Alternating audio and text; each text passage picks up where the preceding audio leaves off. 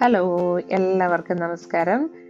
നിങ്ങൾ കേട്ടുകൊണ്ടിരിക്കുന്നത് podcast by Nisha Joy season one episode nine ഇന്നത്തെ ഈ ദിവസം ഞാൻ സംസാരിക്കാൻ പോകുന്നത് കുട്ടികൾ ലൈഫ് സ്കിൽസ് ലേൺ ചെയ്യട്ടെ എന്നുള്ള ഒരു ടോപ്പിക്കിനെ പറ്റിയാണ്. നമ്മൾ ഈ അടുത്തിടയ്ക്കായിട്ട് മാധ്യമങ്ങളിലൊക്കെ വളരെ കോൺട്രവേഴ്സ്യൽ ആയിട്ടുള്ള ന്യൂസും കാര്യങ്ങളൊക്കെ കേൾക്കുന്നുണ്ട്. നമുക്ക് അതിലേക്കൊന്നും പോകണ്ട നമ്മൾ എന്താണ് ആസ് എ പേരന്റ് അല്ല കെയർ ഗീവർ നമ്മളുടെ കുട്ടികൾക്ക് ഫോക്കസ് ചെയ്യേണ്ടത്. അവർ എന്തൊക്കെ കാര്യങ്ങളാണ് ലൈഫിൽ അവർ ലേൺ ചെയ്യേണ്ടത്? ശരിക്കും അവർ തനിയെ ലേൺ ചെയ്യും അല്ലെ?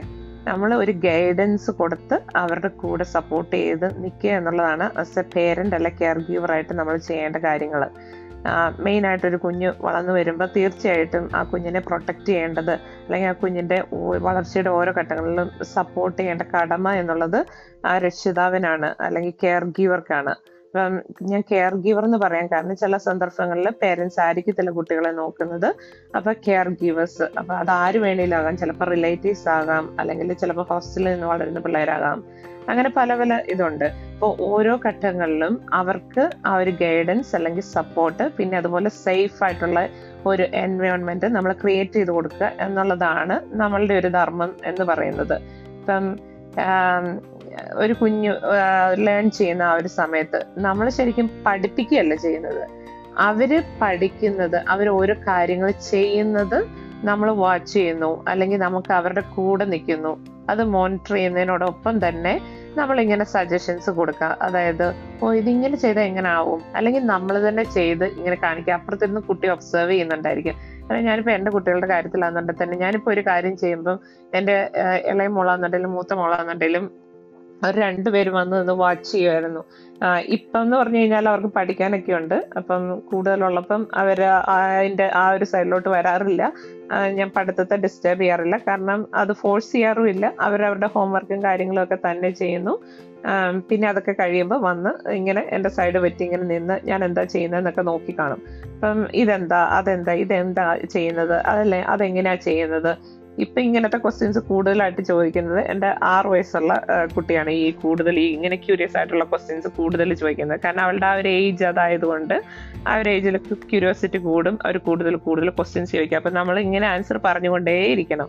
അപ്പം അതൊക്കെ എന്ന് പറഞ്ഞു കഴിഞ്ഞാൽ അവരുടെ ആ ഒരു എന്തുവാ ഇങ്ങനെ ഓരോ കാര്യങ്ങളും അറിയാനുള്ള ആ ഒരു ഇതാണ്. അപ്പം നമ്മളത് ഒരിക്കലും നോ എന്ന് പറയരുത്. ആ ഓഹ് എനിക്ക് ഞാനിവിടെ പണി ചെയ്യാണ്. ഞാൻ ഡിസ് എന്നെ ഡിസ്റ്റേബ് ചെയ്യരുത് എന്നൊക്കെ പറഞ്ഞ് നമുക്ക് ഓടിച്ചു വിടുന്ന ചില സന്ദർഭങ്ങളൊക്കെ ഉണ്ടാകാം. പക്ഷെ ശരിക്കും പറഞ്ഞു കഴിഞ്ഞാൽ അങ്ങനെ ചെയ്യാൻ പാടില്ല. ഇവൻ ഞാനും ഹൺഡ്രഡ് പെർസെന്റ് പെർഫെക്റ്റ് ആയിട്ടുള്ള ഒരു വ്യക്തിയൊന്നുമല്ല. ഞാൻ ഇങ്ങനെയൊക്കെ ഒന്ന് ഞാൻ അമ്മ ഇതൊന്ന് ചെയ്ത് തീർത്തോട്ടെ. കൊച്ചു അവിടെ പോയി ഇരിക്കുന്നൊക്കെ പറയാറുണ്ട്. അന്നേരം സാഡായിട്ടൊക്കെ ഇച്ചിരി ഫേസ് ഒക്കെ കാണുമ്പോഴത്തേക്ക് നമുക്ക് വിഷമം തോന്നുന്നു അയ്യോ ഞാൻ എന്നത്തിന് അങ്ങനെ പറഞ്ഞു എന്ന് ഞാൻ ആലോചിക്കും.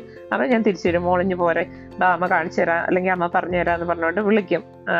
ചില സന്ദർഭങ്ങളിൽ ഇപ്പൊ ഡ്യൂട്ടി ഒക്കെ കഴിഞ്ഞ് നമ്മൾ ടയേർഡ് ആയിട്ടിരിക്കുമ്പോൾ നമുക്ക് അതിനുള്ള ഒരു മൂഡൊന്നും കാണത്തൊന്നുമില്ലായിരിക്കും പക്ഷെ എന്നിരുന്നാലും വലിയ കുഴപ്പമില്ലാത്ത രീതിയിൽ നമുക്ക് അവർക്ക് എന്തെങ്കിലുമൊക്കെ ചെറിയ രീതിയിൽ പറഞ്ഞു കൊടുക്കാൻ പറ്റും അല്ലെ?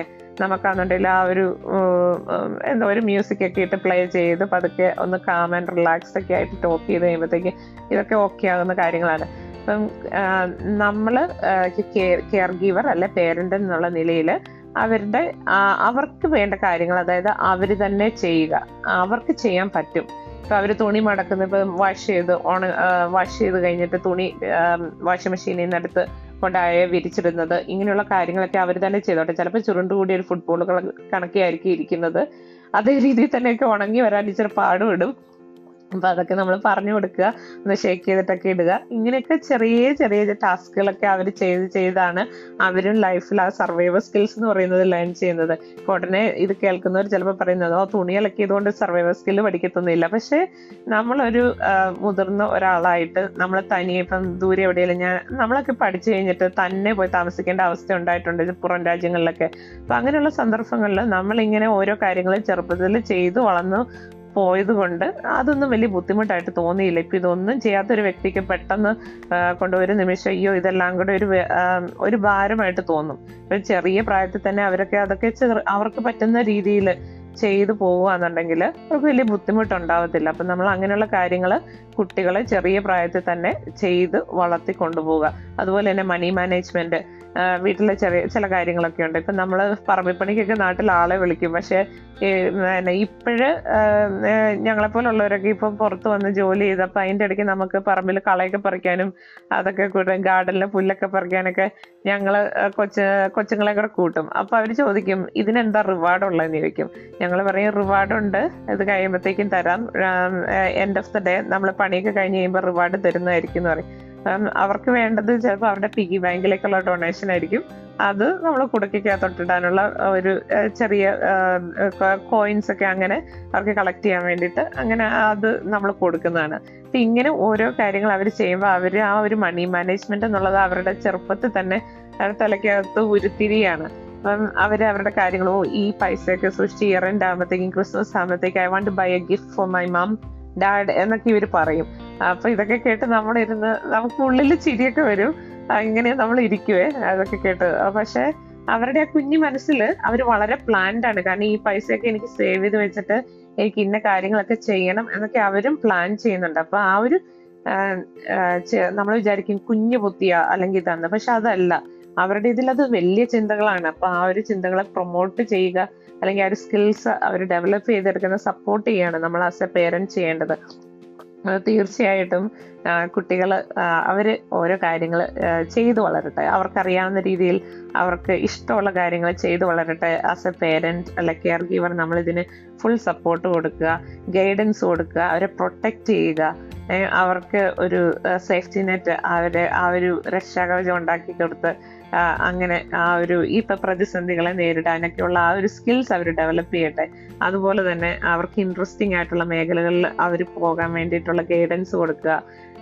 അവരുടെ തെറ്റുകൾ എന്തെങ്കിലും അവർ ചെയ്തു കഴിഞ്ഞു കഴിഞ്ഞാലും ഓക്കെ അത് ഇങ്ങനെ ചെയ്തു കഴിഞ്ഞാൽ കുറച്ചുകൂടി ബെറ്റർ ആയിരിക്കും എന്നൊക്കെ ചോദിച്ച് നമുക്ക് ആ ഒരു രീതിയിൽ അവരെ ഗൈഡ് ചെയ്ത് കൊണ്ടുപോകാൻ ശ്രമിക്കാം. അപ്പൊ എല്ലാവർക്കും നല്ലൊരു ദിനം ആശംസിച്ചുകൊണ്ട് ഞാനിവിടെ നിർത്തുന്നു. I have listen to podcast by Nisha George season one episode nine kindly subscribe support share and keep up to date. And this is nisha signing off from melbourne. Thank you. You all have a good day. Bye bye